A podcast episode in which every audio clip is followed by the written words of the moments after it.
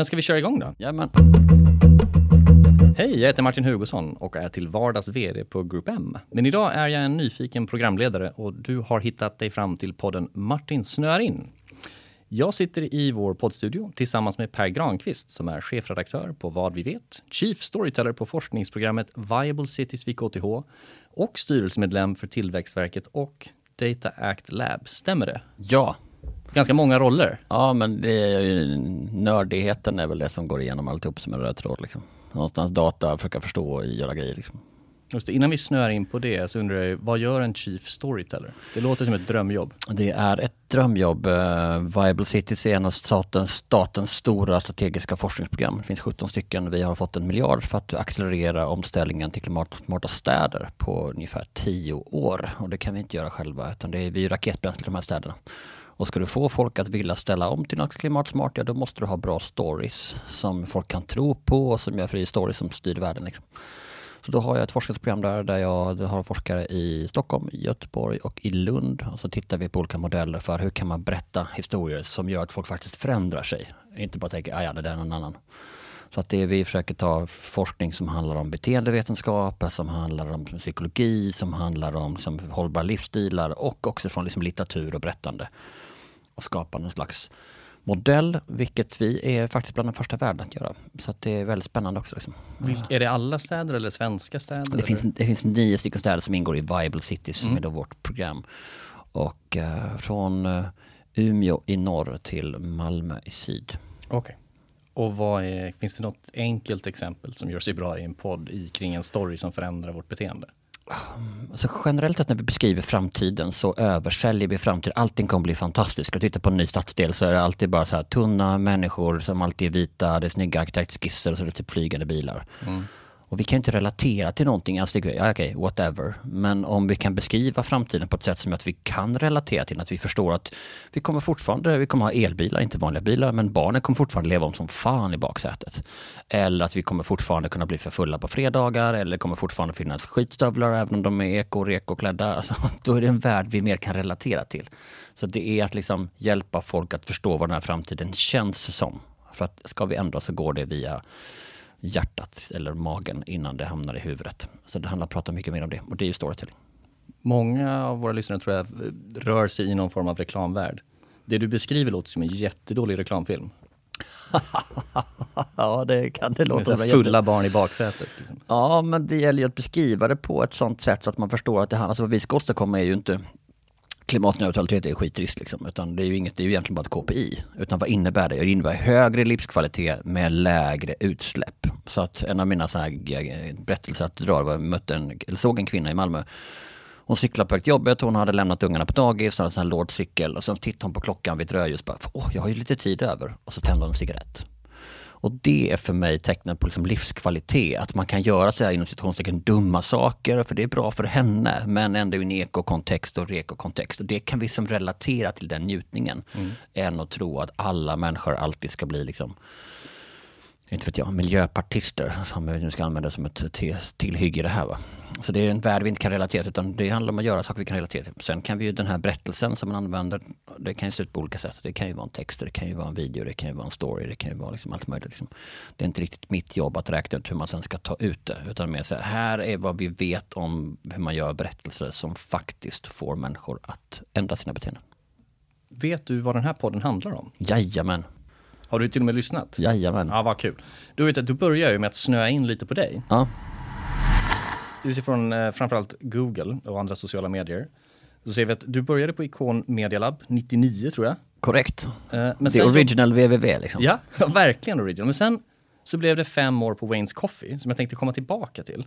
Men efter de fem, sex år någonting så var, jobbade du som journalist eh, och storyteller och försöker påverka människor att tänka mer mer hållbart och du har skrivit fem böcker som används som kurslitteratur inom hållbarhet och du föreläser massor. Det är svårt att se hur mycket det egentligen är. Och nu driver du Vad vi vet. Hur kan vi beskriva vad vi vet? Vad vi vet är kommersiell public service kan man säga. Vi förklarar aktuella ämnen ur nya perspektiv med fakta som bas och på ett sätt som folk kan känna, aha, okej okay, jag fattar. Vi har gjort det här inom massor med olika ämnen vi har massor med olika kanaler. Vi lever i de sociala kanalerna framförallt. Så Insta är vår största. Vi gör poddar. Vi har nyhetsbrev som ju, man ska inte glömma mail som det original socialt nätverk. Och vi försöker göra folk lite klokare helt enkelt. Det är jag jättenyfiken på. Men jag undrar också, vilken roll spelade Waynes Coffee för dig i din inställning och kanske prioritering av hållbarhet? Ja, men äh, lite, alltså jag hamnade på Wage Coffee eftersom jag fick sparken från den här IT-bubblan äh, och sen så kände jag att det skulle bli gå för till kundsidan då istället för att det var liksom roligt. Jag har aldrig varit så jättebra konsult. Jag tyckte jag har hamnat i sammanhang där det varit så mycket, jaha, Martin sitter vi en timme till eller nu? Och så tittar man på klockan och reglar.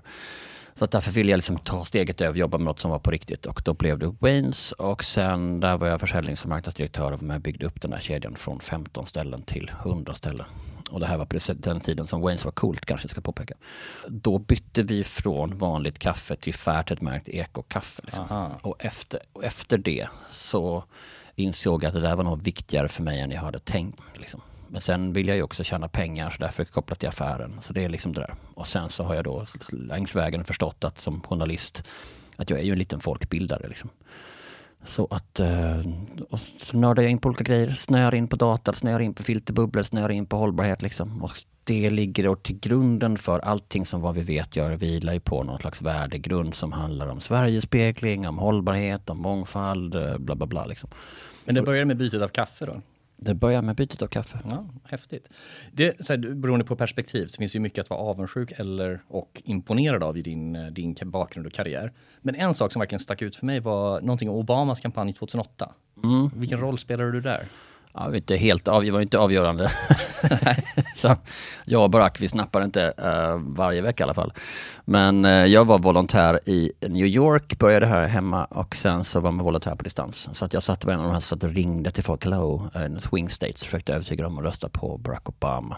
Och det gjorde, var för att jag var nyfiken på den här nya typen av engagemang på nätet. Hur funkar den och vad innebär det? Då är det bättre att ge sig in i det man ska fatta någonting. Och det var väl början på en resa som höll på egentligen i fem år. Jag höll på med, forskade på engagemang och vad det innebär och som blev, sen blev en bok som handlar om det. Liksom.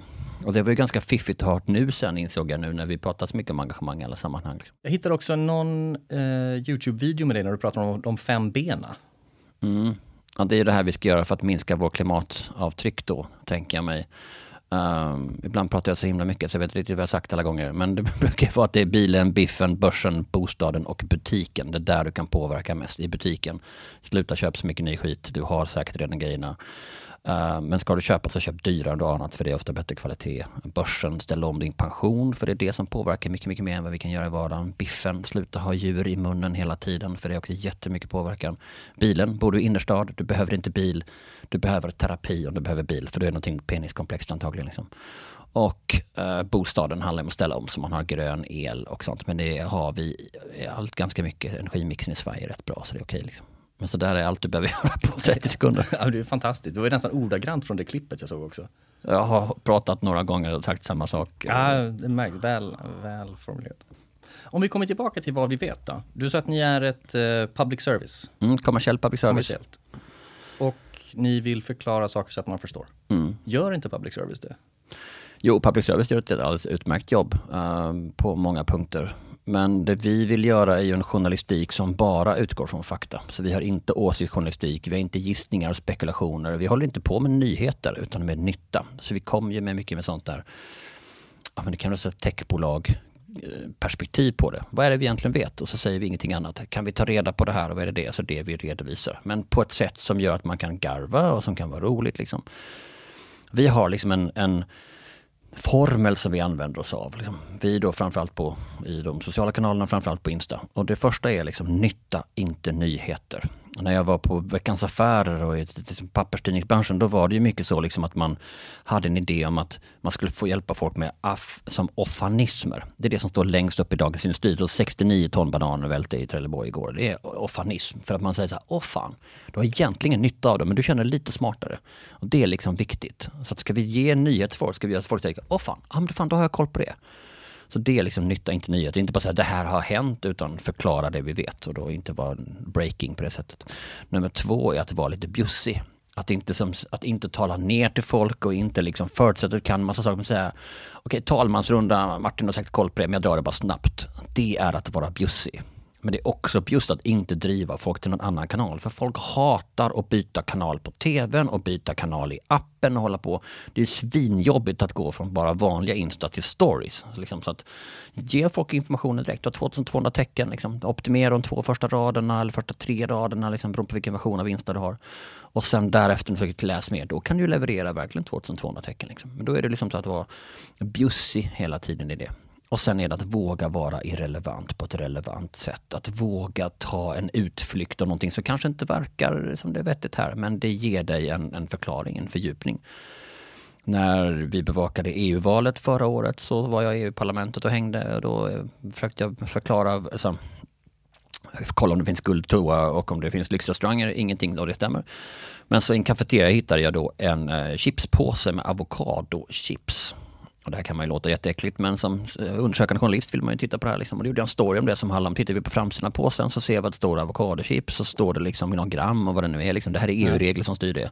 Baksidan innehållstäckning, likadant EU-regler. Det som är mest står högst upp och längst ner det som är minst av. Bra, har vi koll på det och sen smakar vi det här då. Det smakar såklart skit.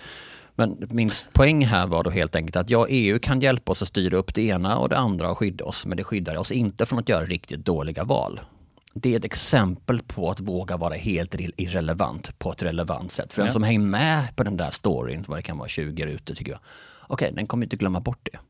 Och allt för ofta så berättar vi om någon produkt eller någon tjänst vi har på det mest relevanta sättet. Den här mikrofonen har ett frekvensomfångare, si och så.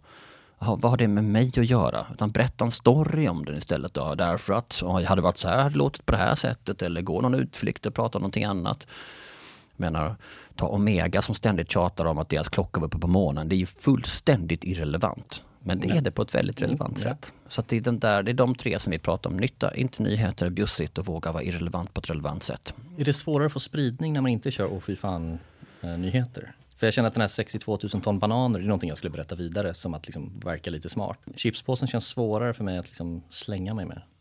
Ah, men du, det du kan berätta, kan du berätta, ett av de nyckeltalen vi hela tiden kollar på det är ju antalet sparade. Hur många som lyckas mm. spara på sina ja. nästa grejer. Liksom. För det här vill jag komma ihåg. Mm. Och sen kan man kolla på delningar och sånt också. Liksom. Men vi får ju regelbundet väldigt högt engagemang och därför får vi också väldigt hög räckvidd. Nu har ju många marknadschefer spetsat öronen och undrar så här, hur gör jag det? Ja, men sluta vara så förbannat tråkig. Ja. Sluta sälja din skit. Ingen vill ha reklam därför att det som är reklam känns som reklam. Alltså du som är marknadschef och lyssnar, du har säkert adblocker. Man bara, den ironin. Liksom. Mm. Utan du måste ha någonting som folk vill återberätta. Mm. Du kanske ska säga någonting mindre, du kanske ska våga vara relevant och ta lite risk. I dessa pandemitider är jag ju förvånad hur många annonsörer som har bara skurit ner på allting. Bara, vi vill inte verka som att vi profiterar på krisen, har vi ju hört också många gånger. Vi bara, Fast är det inte, vill ni profitera på krisen? Ja, det vill de, men vill inte verka som det. Då får ni bestämma er. Då håller ni käften och räknar med noll intäkt. Eller så får du säga, hej, vi är din kompis i det här. Vi hjälper dig med det här. Vi kan köra hem mat eller så här funkar vår utrustning eller vad det nu kan vara. Titta bara hur de gör i USA. De är så fruktansvärt duktiga på att väldigt, väldigt snabbt komma ut med relevant reklam. Vad, vad kan du berätta? Vad kan du tillföra? Men för guds skull, sälj inte. Så jag tycker det är ett bra, ett bra, exempel på sån reklam som är gammeldags och som inte funkar. Det är ju så här Kia Ceed och sånt som hörs i alla poddar. Man hör i sin favoritpodd, plötsligt dyker någon, hallå, hallå! Liksom. Tänk om någon skulle dyka upp här i vårt samtal bara ja. som försöker som, kränga en bil. Ska vi ha reklam här tycker du? Samtidigt känns det bara störigt. Mm. Så därför måste det verkligen vara bra reklam. Jag älskar ju jättebra reklam som lär mig någonting och får mig att garva och få liksom, men det är, då är ju framförallt att det är ett berättande. Mm. Ta Innocent Juice som är fantastiska, men de berättar bara relevanta saker. De launchar med att tala om att deras grön, grönsaksjuice inte innehöll någon kyckling alls. Och det är ju tekniskt sett korrekt. Men man bara, va? Vänta, vadå? Och då har du ju deras uppmärksamhet och så kan de tjata om att det inte innehåller kycklingar. Men att våga vara lite irrelevant där liksom. Du berättar också lite om hur ni tänkte med de två första raderna och de två första styckena, liksom mm. att få behålla ett intresse och ett engagemang vi börjar alltid med en rubrik faktiskt i texten. Så vi skriver med stora bokstäver då två, tre ord och sen har vi ett streck och sen börjar det liksom. Då får du eh, en rubbe och så får du liksom bara som då betrakta de första två, tre raderna som ingress. Lyckas vi fånga folk då? Ja, klicka mer. Sen måste man ju säga, vad kan vi tillföra? När Kronans Apotek eh, hörde av sig till oss vid början av krisen och för att inget apotek gjorde någon annonsering alls på i, i sociala kanaler de första veckorna. Och eh, då hörde de av sig och sa, vad, vad ska vi tillföra här? Liksom. Så att, ja, men det är bara någon som står i en rock och berättar grundläggande fakta. Vi kan skriva en summering av det, texten som man fattar, okej okay, vad handlar det här om? Vi gör en karusell med videos, bara. det kan vara 30 sekunder eller det kan vara 5 sekunder. Ja, bra, då får jag ju något värde och det skapar ju lojalitet till det varumärket. De här på kronan, de verkar ju kunna sina grejer. Alltså det behöver inte vara mer än så. Och särskilt på Instagram som ju är vår generations eh, tidningar. Alltså där bläddrar man ju på ett annat sätt. Liksom. Du bläddrar förbi och sånt. Därför gäller det att du bidrar med någonting där som är, som är vettigt. Och det försöker vi göra hela tiden. Sen har du ju då den nördiga delen av oss, hela vår publishing tech-del. Som är att vi har ju ett tech-stack med massor med olika program som vi har skruvat ihop. Och som gör att vi, och sen är vi ju dessutom då så Facebook Development Partner lite sånt. Så vi tar ju datorn precis varenda grej, varenda interaktion, allting var om varenda sak vi publicerar. Hur skapar man den kulturen kring, ehm, eh, alltså det låter som det är bortom ett intresse för data? Den så grundläggande nyfikenheten är ju viktig. Det som gör journalistik tråkig, det är ju att det inte finns någon bakom som är nyfiken. Ju på av det här också. Vår styrelseordförande är Kerstin Brunberg som tidigare var VD för Sveriges Radio. Det är Sveriges absolut nyfiknaste person. Liksom. Uh, så hon ringer ju och hojtar jämt och förstår grejer. Och det tror jag också driver liksom på i det vi gör. Vad hindrar andra publicister att jobba som ni gör? Ja, det undrar jag verkligen. Um, men jag tror att om man försöker driva till sin egen kanal eller sin egen plattform hela tiden, då driver man trafik ut från de sociala kanalerna, ut från Facebook, ut från eh, Insta. Framförallt från Facebook. Och då Facebook algoritm kommer ju då att liksom nedgradera dig. För de vill ju behålla folk på plattformen så länge som möjligt. Så det är ganska puckat faktiskt att försöka driva trafik därifrån. Istället för att liksom driva där med. Det är som jag ska säga, ja nu ska jag berätta en grej för dig men vi måste gå bort här ute och bort och tvärs över gatan. Det är skitstökigt. Liksom. Så det tror jag väl är en sak. Sen är väl det att som, man kanske inte har förstått hur man riktigt berättar i de här nya kanalerna. Man tycker att de är man ser lite ner på dem för man tänker att sociala kanaler det är mest kvinnor. Det är det ju inte. Eller man tänker att det går inte att tjäna pengar på det. Det går det visst det. Um, så att det är också som en kontakträdsla. Sen så kan det nog också spela in att folk som arbetar som redaktionella utvecklare på många medieföretag är lite äldre vita män. Och då kanske de inte är jätteduktiga på att nå just målgruppen kvinnor 18 till 45. Hur tror du att det kommer utvecklas framåt om man tittar på de här stora, vi kan väl kalla dem för stora drakar liksom, och sen så finns det en grupp av nya modernare, mer datadrivna eh, publicister? Alltså ett internationellt perspektiv så är det de duktigaste eh, publicisterna är ju datadrivna. New York Times är superdatadrivna, Washington Post ännu mer. Um, Vox Media som vi ofta tittar på är jätteduktiga, även liksom Atlantic. Um, så att undantaget är snarare de stora mediehusen här i Sverige. Det är, är de, de för små? Jag tror att det kanske bottnar i det där att man tänker att journalistik är fint och därför ska folk komma till oss. Nu skriver vi det i tidningen här och då ska ni automatiskt tro på det. Och då, så var det ju förr men så är det ju inte längre. Det är ju superdyrt så att när jag väl publicerade så vill jag maximera utav det och tänka då bara att det här ska ut en gång, sen är nyheten borta.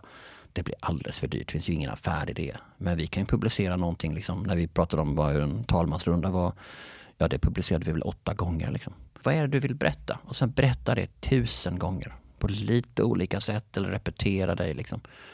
Det är mycket bättre att göra någonting då väl och sen att man kan använda fler gånger, att försöka slarva ihop någonting och bara ha ett contentflöde för att man ska ha ett contentflöde. Liksom. Hur ska man skaffa sig det modet att våga investera lite mer i sin story för att låta den leva under längre tid då? Kontra ett slit och släng perspektiv? Jag vet inte riktigt. Det är någonting också som vi märker i, när jag pratar med mina kollegor i andra länder och med liksom, de vi beundrar på andra sidan Atlanten. Så är det ju, där är det ju självklart att vad är vår story? I Sverige är det framförallt Forsman och Bodenfors, de har ju liksom ett recept de alltid kör med. Man går in i arkivet, man hämtar lite grejer och sen kör man drönare, svepande musik och golden hour-filmning och sen är man klar. Och så in med en kändis kanske. Det har de ju kört i alltid i lite olika varianter de senaste 10-15 åren. Men det finns ju någonting där som inte är så svårt att kopiera. Vad är vår historia? Hur såg det ut från början? Du kan ju alltid hämta det där. Men i Sverige har vi en idé om att historia är något gammalt och gammalt är alltid dåligt. Men historien är ju ingenting som vi har bakom oss, vi står ju på den. Den är ju som ett jordlager. Det är ju sentiment, så det är bara att krafsa lite grann så hittar man ju roliga grejer. Liksom. Och sen så får man väl också tänka på under ett helt år hur Vad är det för stories vi vill plocka upp? Vi taggar ju allting vi gör med månad eh, och med säsong. Så att vi kan plocka upp så här, nu kommer det juni, vad är det för grejer? Nu kan vi få upp, vad tryckte vi ut i juni förra året i vår databas? Ja, men det här funkar ju igen och det här funkar ju igen. Kristi himmelfärd behöver man bara förklara en gång, sen kommer det ju var, varje år. Liksom. Eller om man gör en podd, alltså att vi tänker ju att, att allt content ska vara evergreen. Och det är ju också ett sätt att, som då kan vi lägga mycket mer resurser på att göra det riktigt, riktigt bra. Och sen bara tugga runt, runt, runt, runt liksom. Tror du att det funkar för annonsörer också? Jag tänker Grumme är väl ett sånt klassiskt exempel på någonting som är återkommande. Men mm. relativt få kör ju samma kommunikation varje Kristi himmelfärd under flera år. Alltså Ikea kör ju exakt samma. De har ju kommersiell kalender som sett likadant ut sedan forever. Sen är det ju bara att det ska ju, nu ska vi prata sängar, nu ska vi prata resa, uppdatera det visuellt. Men i grund och botten är det ju samma stories de kör. Och jag tror att liksom den kommersiella kalendern måste styra. Um, det ser ju vi, alltså vi, som sagt vi har ju då vår vanliga del där vi helt enkelt säger till annonsörer att liksom, om du har liksom utbudsreklam och sånt, kom inte till oss. Men om du har någonting, då kan man gå till Bonnier News eller alla eller vilka du nu vill. Men om du då har någonting som en, en komplex historia som du vill göra begriplig, ja men då kan vi kanske hjälpa till. Liksom. Och då, så det är ju en del av det vi gör. Och den andra delen är ju faktiskt så här publishing tech, att vi licensierar ut vår teknik, det som vi har. Och så driftar vi sociala kanaler för andra. Och då hamnar vi i de här relationerna. Där vi alltid säger, okay, hur ser det kommersiella kalender ut då? För ni kan inte bara trycka ut content. Som när vi till exempel han skött Clas Olssons sociala kanaler och sett till att det funkar. Då får man utgå, hur ser det ut där? Men, men den här tekniken du pratar om, hur hjälper den annonsörer? Den hjälper annonsörer i deras, deras egna kanaler. Den gör att de får en oschysst konkurrensfördel eftersom de får mer räckvidd och då, de får mer engagemang än vanligt och så får de då mer räckvidd och då slipper man betala för det. Liksom. En tidigare gäst vi hade pratade med nyfikenhet kring hur 5G kommer påverka oss som samhälle kanske man kan säga. Och framförallt hur man som eh, journalist eller kreatör kommer kunna utnyttja sig av det. Har ni funderat någonting på vilka begränsningar som försvinner eller vad som kommer vara möjligt när 5G är inte alls. Jag har inte ägnat det en enda tanke förrän jag hörde det avsnittet. Um, och det jag tyckte hon sa som var så spännande var det liksom hur storytellingen kan flytta ut. Där du kan säga hej, vi nu skulle kunna gå till Nationalmuseum och så skulle kunna ta del av vad vi vet visning här. Där vi skulle kunna köra en AR-visning där vi väljer ut våra grejer eller liksom en redaktör och så säger att det här tycker vi är relevant för det vi ser just nu. Alltså den där typen av saker. Jag tror att liksom som varumärke är det ju mycket att som, vem är du curator för eller redaktör för? Liksom? Jag har ju någon slags relation till dig. Då får du ta det på allvar. Um, och det är ju liksom spännande att se vad, vad, hur, hur, kan man flytta ut och göra det? Nu efter liksom vi har levt i pandemi och det kommer vi fortsätta göra ett par år till så har vi plötsligt fått det att vi följer Moderna Museet digitalt. Vi har folk som utvecklar Snapchat-filter. Vi gör mycket mer sånt. Okej, vad kan det innebära då? Att det inte blir bara yta. Um, och då att kunna att 5G kan se till att du kan göra mycket mer avancerade processer och ha mycket tunnare klienter. Det är ju liksom fantastiskt. Sen kommer du kunna få jättemycket data från det också. Så du kan se hur många gick på min tur på, på Nationalmuseum ja, det kanske vann ett guldägg, men det var fan ingen som var där. Så du kan ju också få liksom optimera på det sättet och säga vad är folk? Eller om du har tillgång till data från vad dina kunder är någonstans kan du säga om de verkar vara relevanta i det här geografiska området eller kring det här ämnet och hur ska vi kunna göra det? Liksom? Jag tror på den här rundvandringen kommer man också kunna se vilka konstverk som folk tittar mest på.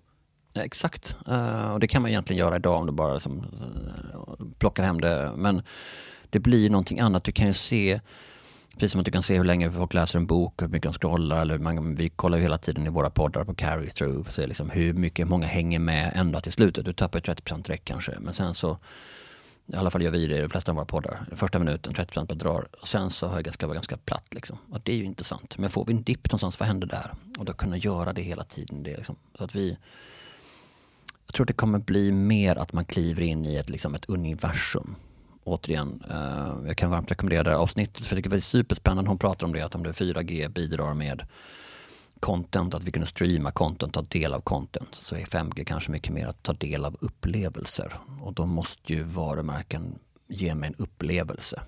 Um, och där ser vi ju några som är duktiga och några som är mindre duktiga. Men några av mina favoriter just nu är ju M som är bildelningstjänster. De har ju egentligen ingenting att erbjuda mig förutom just en tjänst. Så vad innebär det då? Vad innebär det? Hur ser, inte, hur ser UXet ut? Hur upplever jag det? Det är en massa andra saker runt omkring där som är liksom jättespännande. Um, som också kan leverera en känsla av att säga du behöver nog inte bil just nu. Alltså det skulle kunna vara en sån sak att kunna hjälpa mig att förstå när jag inte ska använda deras tjänster. Det kan ju lika värdefullt som mig mm. som när jag köper. Och det är väl det där som, vi ska väl alltid tjata om 360 marketing en gång varje decennium. Det här kanske är nästa. Just det. Det jag funderat på när det gäller 5G och upplevelsen just kring nyheter är att man kommer, alltså som du säger att det blir mer av en upplevelse och då kommer den också kännas mer verkligt. Eh, så det kommer väl vara enklare att berätta den typen av historier om hur det är att uppleva ett flyktingläger till exempel. Ja, det har vi ju idag. Det är den här VR-hypen som jag aldrig riktigt fattat. Um, det har gjorts några grejer men de nyhets-VR-grejer som gjorts i medierna har ju sällan lyckats. Um, för att det varit mer fokus på tekniken. Mm. Men jag tror att när du har mer datakraft i molnet som du kan trycka ut så kan du också göra den typen av grejer. Vad har hänt här då? Ställ dig vid en staty, ställ dig på Gustav Adolfs torg i Malmö och liksom inte, du behöver nog inte ha VR-hjälm på, du kan bara hålla upp telefonen. Så här, vad är, händer här nu? Och då får du liksom då kan du se det på plats eller du kan få liksom överläggningar, lager, det här huset visste du, alltså de där typen av saker. Um, återigen, jag tror tillbaka till mitt resonemang om uh, att historien ligger under oss, den är inte bakom oss. Så att vi behöver hjälp att se alla de här lagren. Om man ska skicka med några tips eller råd till svenska annonsörer utifrån det du har upplevt och det du jobbar med nu så uppfattar jag att du pratar om en nyfikenhet för att hitta historier. Mm. Och en, eh, ett ökat krav på att följa datan. Finns det fler saker i det där som vi kan skicka med dem? Nej, men titta i företagets historia. Alltså så fort man ska göra en förändring eller ska göra någonting så genom att ta två steg tillbaka så kan man ta stöd av det. Just det, när vi lanserade den här grejen 1980 så tänkte vi faktiskt på ganska mycket samma sak. Det kan vara ganska kul att plocka med sig eller vi har satt kunden i fokus i 23 år eller tre år eller vad det nu kan vara. Liksom, att berätta om det, att inte bara säga ja, vi har vunnit SKI utan Inom storytelling, en central eh, begrepp där pratar jag om en hjältens resa. Det är så som de flesta stora berättelser i mänskligheten är, är organiserade. Det kan handla om Star Wars, det kan vara Pixar-filmer, det kan vara eh, Shakespeare.